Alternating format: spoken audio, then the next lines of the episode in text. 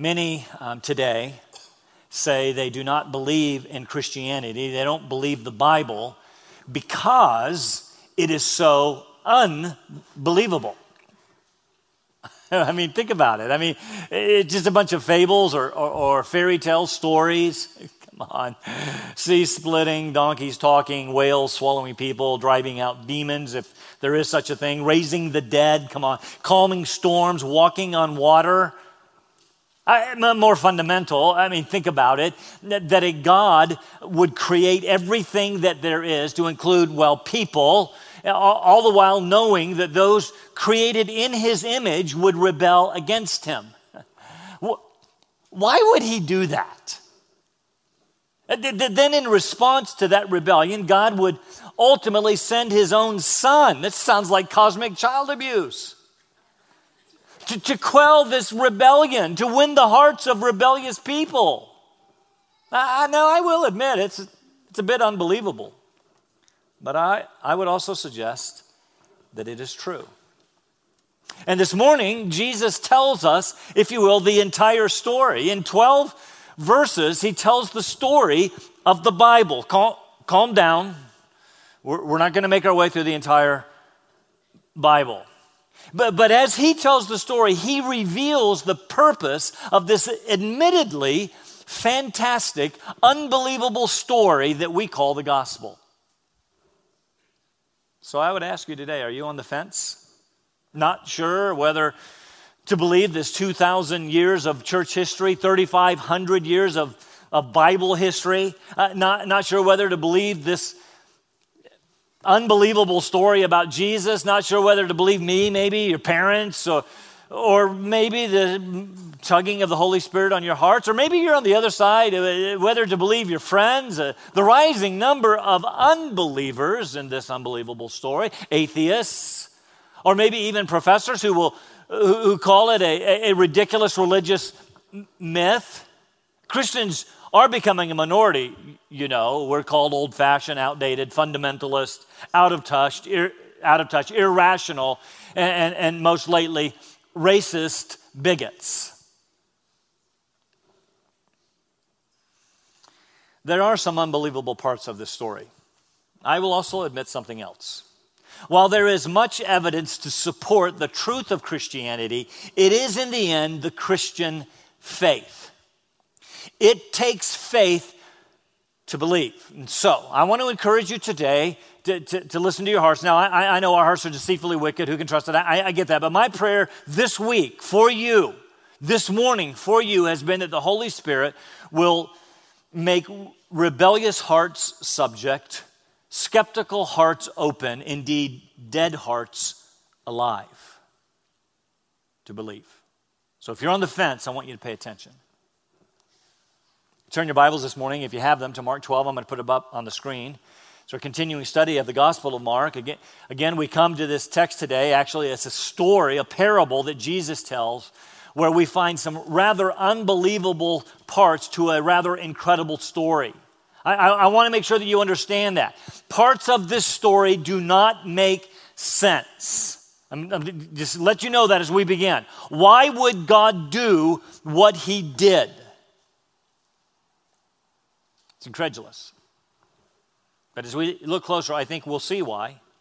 Why this gospel story contains unbelievable and undeniable truth. Mark 12, verses 1 to 12, form our text today. Let's begin, though, by reading this crazy story that Jesus tells us in the first nine verses. Look at it with me. And he, that is Jesus, began to speak to them the, them, the antecedent of them are those at the end of chapter 11. It was the chief priests and the scribes and the elders, this official delegation that came from the Sanhedrin, the Jewish ruling body, to, to, to trap him, to question him. by whose authority are you doing these things? Remember that? That was from last week. So he speaks to them in parables. We'll talk about that in a minute. A man planted a vineyard and put a wall around it and dug a vat under the wine press and built a tower and, and rented it out to vine growers and went on a journey. He's going to be an absentee landowner. And at the harvest time, he sent a slave to the vine growers in order to receive some of the produce of the vineyard from the vine growers. At this point, there's nothing unusual about this. This actually makes sense, a common occurrence. But when he sent this slave, they took him and beat him and sent him away empty handed. That's a little odd. And so he sent them another slave, and, and they wounded him in the head. It got worse and, and treated him shamefully. And then he sent another, and that one they killed. And so with many others, beating some, killing others. What? I mean, that's unusual. What's going on here? But look at verse 6. And he had one more to send, a beloved son. He sent him last of all, saying, They will respect my son. Are you kidding me? That makes no sense. Those vinegrowers said to one another, This is the heir. Come, let us kill him, and the inheritance will be ours. And they took him and they killed him and threw him out of the vineyard. What will the owner of the vineyard do? Stop right there. What would you do? Well, first you say, I would never have sent my son. I mean, that's nonsense. There are some unbelievable parts of this story starting with, with that. It's a parable about a vineyard, common enough, but what the owner does is a stuff of ridiculous myth, right? This is crazy until you stop to realize this is exactly what happened. Before I get to that, let me give you the outline of the text. We're going to look at this parable. Let me tell you at the outset, we're going to spend most of our time there, so if it takes us a while to get to point two, don't pass out. Uh, the, the, next, we see the application of the parable as Jesus quotes Psalm, uh, a, uh, a, psalm. And this is where we're going to see the, the why and then the response to the parable. That's very important. Verse 12, we'll look at that in a minute. It's a response, frankly, that you can have. You can dismiss it, you can become angry. But there are some other responses for which I am praying. I want you to remember that Jesus has entered his Passion Week. Is that's his last week um, prior to being crucified, killed on, on Good Friday. The last five plus chapters, a full third of this gospel cover that last week. It's the reason for which he'd come. It began with this triumphal entry on Palm Sunday, which in the church calendar is actually a week from today, April 9th. The, uh, the crowds were crying, Hosanna, blessed is he who comes in the name of the Lord, blessed is the coming kingdom of our father David, Hosanna in the highest. And the religious leaders, when they heard that, they were infuriated. Why don't you tell your followers to shut up? You see, they didn't believe the story. And without realizing it, they become part of the drama. On Monday, Jesus cleansed the temple, which made him even madder. On Tuesday, he began walking in, teaching in the temple, which begins these verbal battles. These religious leaders had had enough, so they confront him. By what authority are you doing these things? Things like, well, accepting the praise of the crowds with that messianic psalm. Things like making a mess of our temple uh, yesterday of healing and, and teaching in our temple. In other words, who do you think you are? Jesus. And the, the battle lines were drawn, gauntlet thrown. For the rest of chapter 12, Jesus is going to spar with these religious leaders, chief priests and scribes and, and elders and Herodians and Pharisees and Sadducees. We'll talk about what those are as we come to them. And, and while, listen, while he wins every battle, he wins every verbal battle. They think they win the war with his crucifixion on Friday. They just didn't realize it was intermission. And the grand finale, called the resurrection, was coming Sunday. They didn't realize that when he died, he died for rebellious sinners like them, L- like you, you believe this unbelievable story. As the battles begin, we find at this point Jesus goes on the offensive after somewhat sidestepping their question about his authority last week, although we saw he really answered it. John the Baptist told you who I am, by what authority I do this thing. He, after that little battle, he launches into this parable, which frankly condemns them and anybody else who refuses to believe.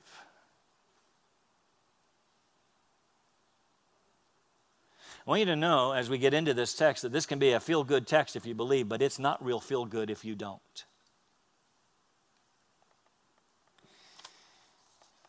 Remember, as we jump into this parable, a parable was a teaching method that Jesus used to communicate spiritual truth. A parable literally means to lay alongside something. Uh, it was to take a common everyday event and lay that common event alongside a spiritual truth to illuminate that truth. We've seen Jesus, for example, in this gospel talk about seeds and sowers and, and mustard seeds. In Matthew, there's a whole lot more. He talks about wheat and tares and merchants and pearls and yeast and bread and fish and nets and shepherds and sheep. And now, in Matthew and Mark and in Luke as well, he talks about vineyards and owners and tenants, all very common, everyday things that his hearers would have understood. But we also remember that Jesus said that he spoke in parables so believers would understand, but unbelievers would not. Don't, don't, don't miss that. The, the, the unbelieving, uh, unbelievable parts of this story, of course, they're unbelievable to unbelievers. Of course. So I talked in parables. But this one's kind of interesting. We're going to get to the end and find that the unbelievers that day understood enough to know that this parable was about them. Here's my question Is it about you? Do you dismiss the Son as well? Brings us to the parable. Again, Jesus starts with these common events. We learn of a landowner who decided to plant a vineyard on his land. He, he, built a wall around it. Again, very common. The wall would have been made of stones or, or briars to keep animal, wild animals or marauders um, out. He dug a wine press, of course, because if you're raising grapes, you're not just making raisins, you did it to produce wine. The wine press was usually carved out of rock or perhaps on hardened ground that was filled with stones and then, and then plastered. There would have been an upper basin in which the grapes would have been piled and pressed, usually by foot. Yum, yum. Then, then, then the grape juice would make its way uh, through a trough to a lower basin, what he calls here a vat, where it would be gathered in wineskins to ferment, which, given its beginning, probably did not take that long. The whole feed thing. Um, the, the, the, owners also built a, a uh, the owner, I mean, built a tower in the vineyard to protect his investment. Finally, the new vineyard was then rented out to vine growers while he went away. They would tend the vineyard with the understanding that they would receive a certain percentage of the produce for their, as their wages. The owner, though, could expect the majority of the harvest. All of this very common. So far, so good. No big deal. At harvest time, as harvest time approached, the owner sent a slave. Don't be bothered about that. Um, in, in, New Testament times, slaves were not what we experience here in, the, in our American history is like servants, certainly owned, but servants, sent a slave or a servant to his vineyard to collect his percentage of the harvest. After all, it was his vineyard, it was his. Don't miss that. But in matter of fact fashion, we're told that the vine growers took the slave, beat him, and sent him away empty handed. The word beat is literally to whip, to beat repeatedly, to remove the skin. They beat him until they flayed his skin. They took his hide off. this was an awful beating. But it gets increasingly worse. The second slave, they wounded in the head. Not sure exactly what that means, but it seems that they beat him on the head and then they treated him shamefully. Not sure how, shamefully. Probably threw him out naked and had him run away. The, the, the third one, they killed. Now, now, Matthew says they stoned him. That doesn't mean they drank the wine together. Um, stoning, it's one of my brothers down here to understand that. Stoning was a common form of capital punishment. They, they picked up huge rocks and, and, and beat him to death. See, apparently the vine growers thought if they could get rid of the owner of slaves, if they just, don't miss this, if they ignored their responsibility and accountability to the owner, they would be able to keep the entire harvest for themselves. It actually goes beyond that. Jewish law said that if you were able to prove that you worked the land without having to pay rent for three years, then the deed of the land would pass to you. They would become the owners, kind of like squatters' rights. This is significant because we, we see the landowner sent three slaves, perhaps in three successive years. Point is here the vine growers were not only trying to steal the produce, they were laying ownership to the vineyard. Now, now, if you're astute, you're already kind of figuring out what this is about. I want you to understand that the vine growers, people, have been given this creation of which we are to be the servants. We're to be tending God's creation, but we have the audacity to say, I don't believe it's mine. Keep your hands off it.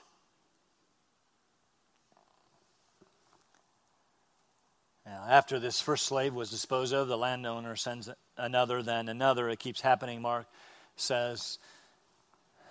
Servant after servant, some being beaten, some being killed. This is amazing.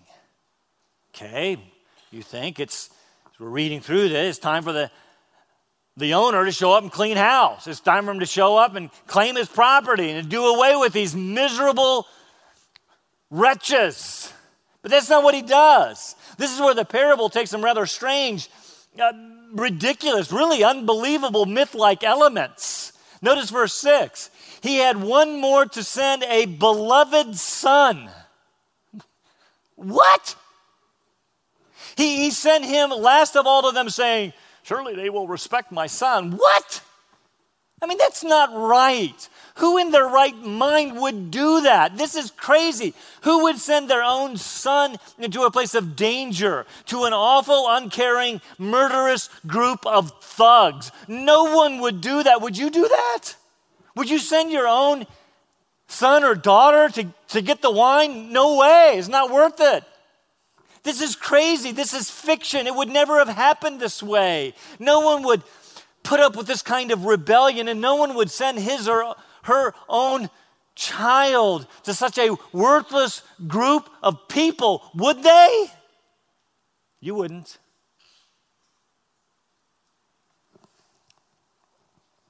Are you beginning to understand the story? Beloved Son has already been used twice in the Gospel of Mark at the baptism of Jesus and at the Transfiguration when the Father's voice was heard from heaven to say, This is my beloved Son. Same words. At this point, we, the readers, know that the owner, we're beginning to understand that the owner is God and the beloved Son is none other than Jesus Christ. That God would send his own Son to a group of murderous, criminal thugs, knowing that they would seize him, beat him, whip him repeatedly, flay his skin, abuse him, and kill him is unbelievable. Are we starting to, are we starting to get it? what would cause God to do that to his own son? He who did not spare his own son, but gave him up for us all. Why would he do that? For God so loved the world that he gave his one and only Son. Are you starting to get it? This is an unbelievable story with undeniable truth. God loves us to the point of incredible, unbelievable self sacrifice. Again, the elements of the parable are obvious. The owner is God. The vineyard could be the world, but here it's specifically Israel. How do, how do I know that? Well, the religious leaders knew it. Jesus is basically quoting Isaiah chapter 5. Don't have time to look at it, but there Isaiah speaks of God planting a vineyard on a fertile hill. He digs around it, removes stones, plants the choicest vines. He, he built a tower in the middle of it, dug a wine press. Does that sound familiar? He expected it to produce good grapes, but it produced only worthless grapes. The vineyard in that story very clearly was Israel. Here, Jesus takes the parable a step further and says the problem with Israel is as worthless vine growers, the religious leadership, chief priests, scribes, elders, Pharisees, Sadducees. You're the problem. Why? Because, listen carefully, they had erected their own system of righteousness and rejected God's own Son. We'll get to God our way and reject the Son. You can't do that.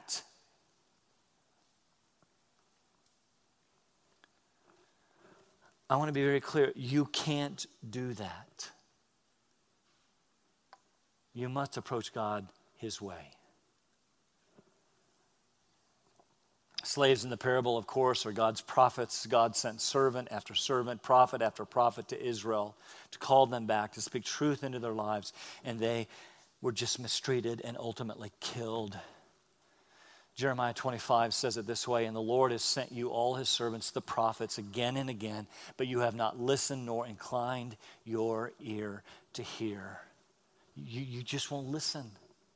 More than not listening, they abused and killed the prophets. They took Jeremiah, they, they beat him, and then put him in stocks. The king's men then later put him in a bottom of a well or a cistern, and he was in mud up to his neck left him to die. In Jeremiah 26, they killed Uriah the prophet with the sword. Second Chronicles 24, they killed the prophet Zechariah uh, with the. Um, uh, uh, they put him to death in the court of the temple. In the very house of God, they killed one of God's prophets. Over and over, Jewish tradition tells us, lists all of the prophets that they killed.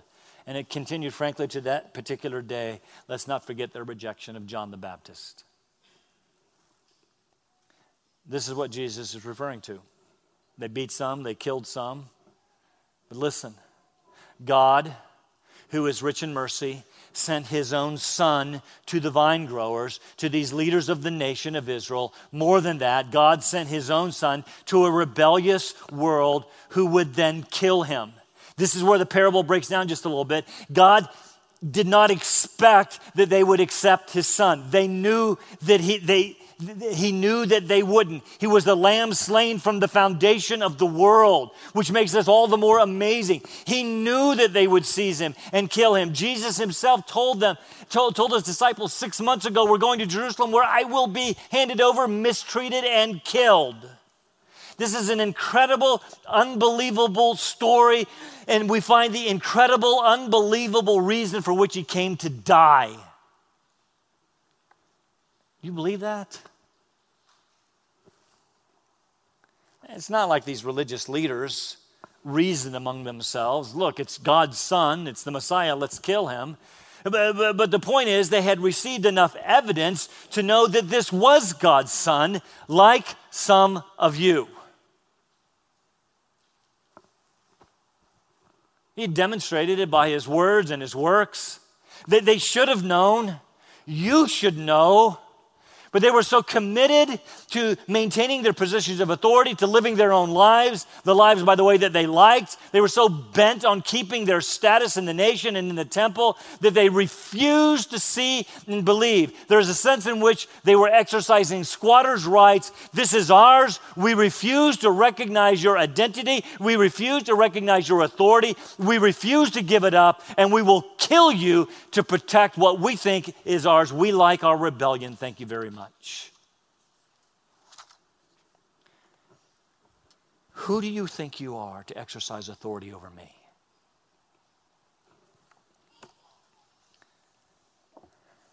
You have to understand that this is an amazing story. We're, we're used to hearing it. I know, grow, growing up, many of you, since little kids in Sunday school, you've heard the story and over. This is amazing. No one would do this. No one would send his own son to imminent death for the sake of others, except in the face of great love. Ephesians 2, after condemning us as rebellious sinners, but God being rich in mercy because of this because of his great love with which he loved us. Even when we were dead in our transgressions he made us alive together with Christ. By grace you have been saved and raised us up with him and seated us with him in heavenly places in Christ Jesus. So that don't miss this so that in the ages to come, he might show the surpassing riches of his grace and kindness toward us in Christ Jesus. That is the why of this unbelievable story to magnify his goodness and grace. Who would do that except God? Amazing. Exactly. Exactly. Romans 5 For while we were still helpless, at the right time, Christ died for the ungodly. One will hardly die for a righteous man, though perhaps for a good man, someone maybe might dare to even die, but amazing. God demonstrates his own love toward us in that while we were yet sinners in rebellion, Christ died for us. Who would do that? This is a story of amazing, unbelievable, unfathomable love and mercy and grace. Who would send his own son to die for such miserable, wretched thugs? Who indeed but God? And why did the son have to die, by the way? What was the purpose? Peter tells us clearly he bore our sins in his perfect body on the cross. The perfect Son of God took our guilt and our punishment that we could be forgiven and made righteous. The debt is paid, forgiveness is available to a rebellious people, to those who believe the unbelievable. It's called the Christian faith. Jesus finished telling the parable. He asked, his hearers to apply it. He asked them, when the owner of the vineyard comes, what will he do to those vine growers? Matthew and Luke, they respond. Here, Jesus answers his own question. He will come and destroy the vine growers and will give the vineyard to, to others. The truth of the parable is that judgment would come on these religious leaders and, frankly, to all of those who choose their rebellion. Listen carefully. To all of those who choose the rebellion against God over God. And the vineyard is then given to others, to those who understand who owns the vineyard, to those who believe. Likely here he's talking about the apostles, the, future church. Jesus goes further in applying it in verses 10 and 12. Point two, remember I said it's almost all point one. Point two and three, we'll speed through to get to our conclusion. Look at those verses with me. We haven't read them yet. Have you not even read the scripture? The stone which the builders rejected. Listen, religious leaders, listen, people who don't believe it's too incredible.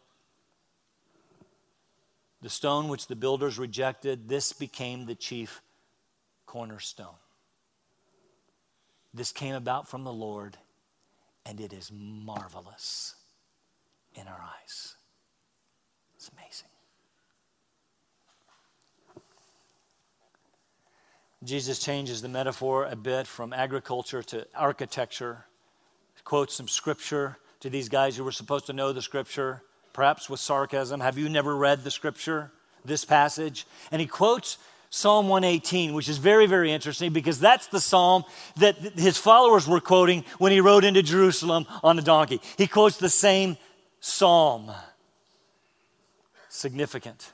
Well, the people for a time recognized Jesus as the son of David and ascribed to him messianic praise. These religious leaders would reject him as per the psalm and ultimately crucify him. And yet Jesus says the stone which the builders rejected has become the chief cornerstone. He has been vindicated because this happens all according to divine plan. This is why he came. He's raised from the dead, just like he said. The cornerstone in a, in a building is, is the most important stone. It had to be perfect. I know some of you have heard that it might be the capstone. I'm not going to get into that. It had to be laid first, and all other stones are laid in relation to it. The builders would then very carefully select the perfect stone for the building. This one will work, this one won't. Jesus says, This stone, which you builders have rejected, these religious leaders thought of no value, actually becomes the chief stone. He says, while the religious leaders will reject the Son, kill the Son, he is the most important stone and will become the cornerstone. And notice this came about from the Lord. This was all his plan, and it is marvelous. That word could be translated astonishing. This is astonishing. I know we've heard this a million times. This is astonishing that God would do this. Crazy stuff. Who would think it up? Who but God would come up with this kind of plan, this sending of his own son, the rejection of his own son, as a way to vindicate him and make him the chief cornerstone, as a way of bringing out our redemption. Who but God would do that? This is not legend, this is not myth, this is something only God could and, in fact, would do. It's marvelous and it magnifies his amazing grace. We're supposed to hear this story and fall to our knees. Are you kidding me?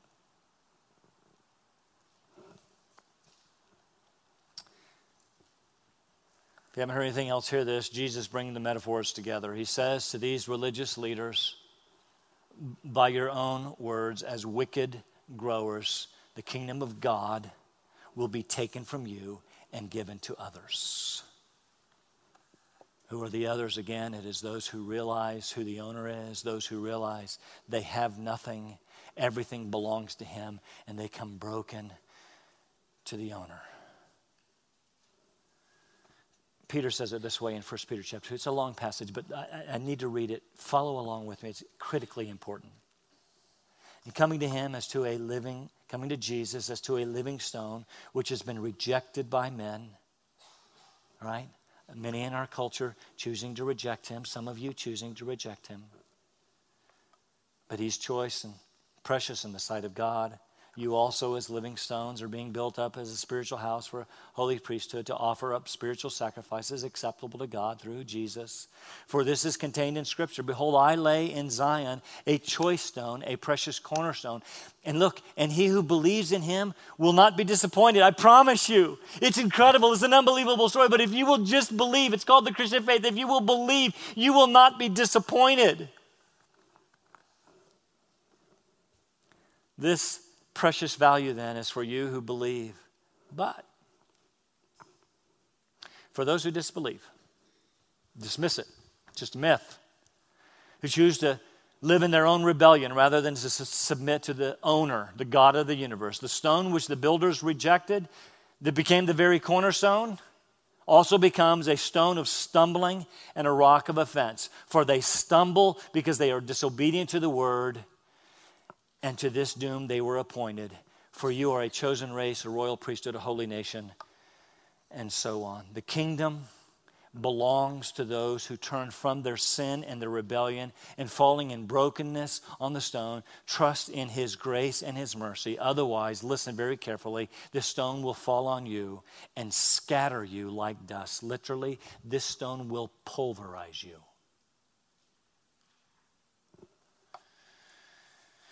It brings us to our last point, our conclusion, the response of the religious leadership to this parable. Verse 12, look at it with me.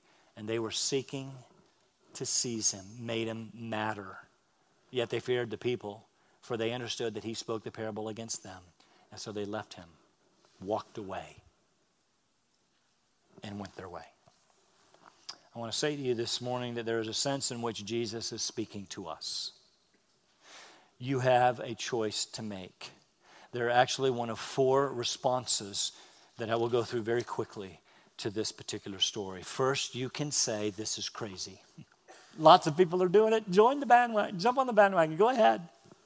This is crazy. This is the stuff of myth. No, no one would do this. You can dismiss the claims of Christ, and eh, like, like people have done through the centuries and around the world, and are even doing more so today. But the fact is, you have to close your eyes to the facts, to the unbelievable yet undeniable truth of his existence and his awesome, powerful life and works. You, you can cover your eyes, you can stop up your ears and refuse to believe, you can shrug it off, and you can walk away unchanged. Go ahead. I can't talk you in. Listen, I'm going to I'm going to say this very I can't talk you into believing. Walk away. Second response, though, is you can get angry, just like these religious leaders of that day did. Well, what do I mean? You can get angry because someone is actually telling you, that would be me, by the way, telling you that you are wrong. You're in your sin, and the sinful choices that you make are not done in a vacuum. You, they are committed against a holy God. You can get angry that someone would dare call you into account and tell you that there's coming a day uh, when you will give an account of your life to God, when you will have to deal with the stone that we call Jesus, you will one day answer to God, and you can get angry that I'm telling you and understand that the stone will pulverize you. Third, you can believe.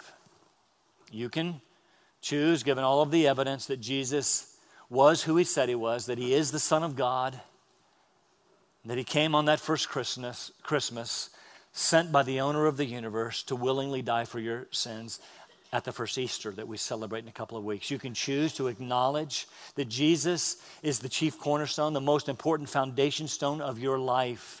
And you can come to Him broken and mourning over your sins, seeking His forgiveness, seeking Him for salvation, because it is found in no one else. Listen to what Peter said in one of his earliest sermons. Let it be known to all of you, to all the people of Israel, that by the name of Jesus Christ, the Nazarene, whom you crucified and God raised from the dead, he is the stone which was rejected by you, the builders, but which became the chief cornerstone. And there is salvation. Listen carefully. You want to go find it somewhere else? Listen carefully. And there is salvation in no one else, for there is no, under, no other name under heaven given to men by which we must be saved. He's it. Third response is to believe that Jesus was and is the Son of God and that he died for miserable thugs like us. Fourth response, I trust, is for the majority of people in this room. Most of you are already Christians. You've already accepted Christ as your, as your Savior, as the chief cornerstone, the capstone of your life. I want you to again be overwhelmed with this truth. It is why we observe communion once a month. I know we've heard it over and over and over again. But here's what I want I want you to be amazed by this story that perhaps has become familiar. Don't let contempt set in. This is an amazing, unbelievable story that the God of the universe would send his own son to die for the likes of you and me. Amazing. Amazing story. Let's pray. Father, I thank you for what you have done for us in the person of your son. Who would do this? Who would send his own son, her own son, to, to, to, to, to die? And yet, that, Father, is what you did. You sent your son to die for us so that we could be forgiven, so that in the ages to come we would magnify your glory and grace. This is all about making much of you, and we do that today. In Jesus' name, amen.